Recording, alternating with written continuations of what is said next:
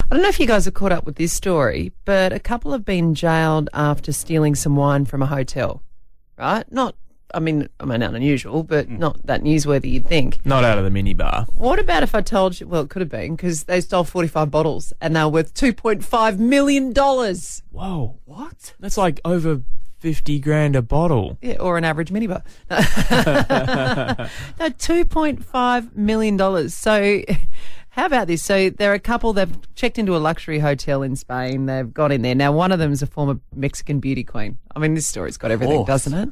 This is good so far. They've apparently gone to, it's a Michelin star restaurant, and they've gone there three times to scope out the joint. And apparently, when you go in there, they take you on a bit of a tour down to the wine cellar and everything else.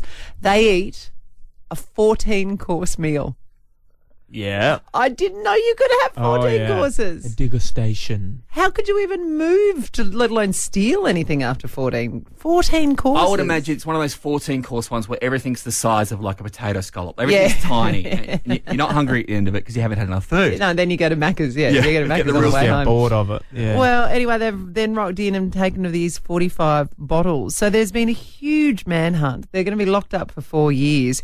And I know that you're saying, Four well, years. yeah, you're saying 55, uh, f- uh, what was it, $55,000 a bottle? $55,000 a bottle. Well, one of them was a bottle of Chateau. Verdeflor. Wow. Oh, Fancy. Uh, 1806 worth, wait for it, $560,000. stupid. Half a million dollars. Rich people are idiots. How does aren't it they? get to the point where wine costs that much? Like, I what is don't it? The know. Uh, berries? Like, what are we doing with our lives when we're paying that much money for wine? Just Well, give us a when you cask of say- you Coolabah. mean- An when you- arrogant frog. Yeah. You know, something fancy down When the you say we're Arrogant. paying for Oh, wine, okay, we're not. We are not.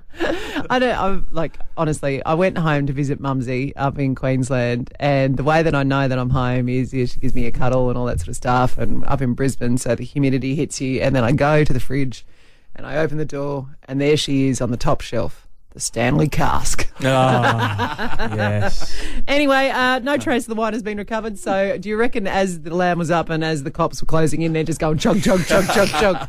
Just absolutely hammered getting in the back of the cop car.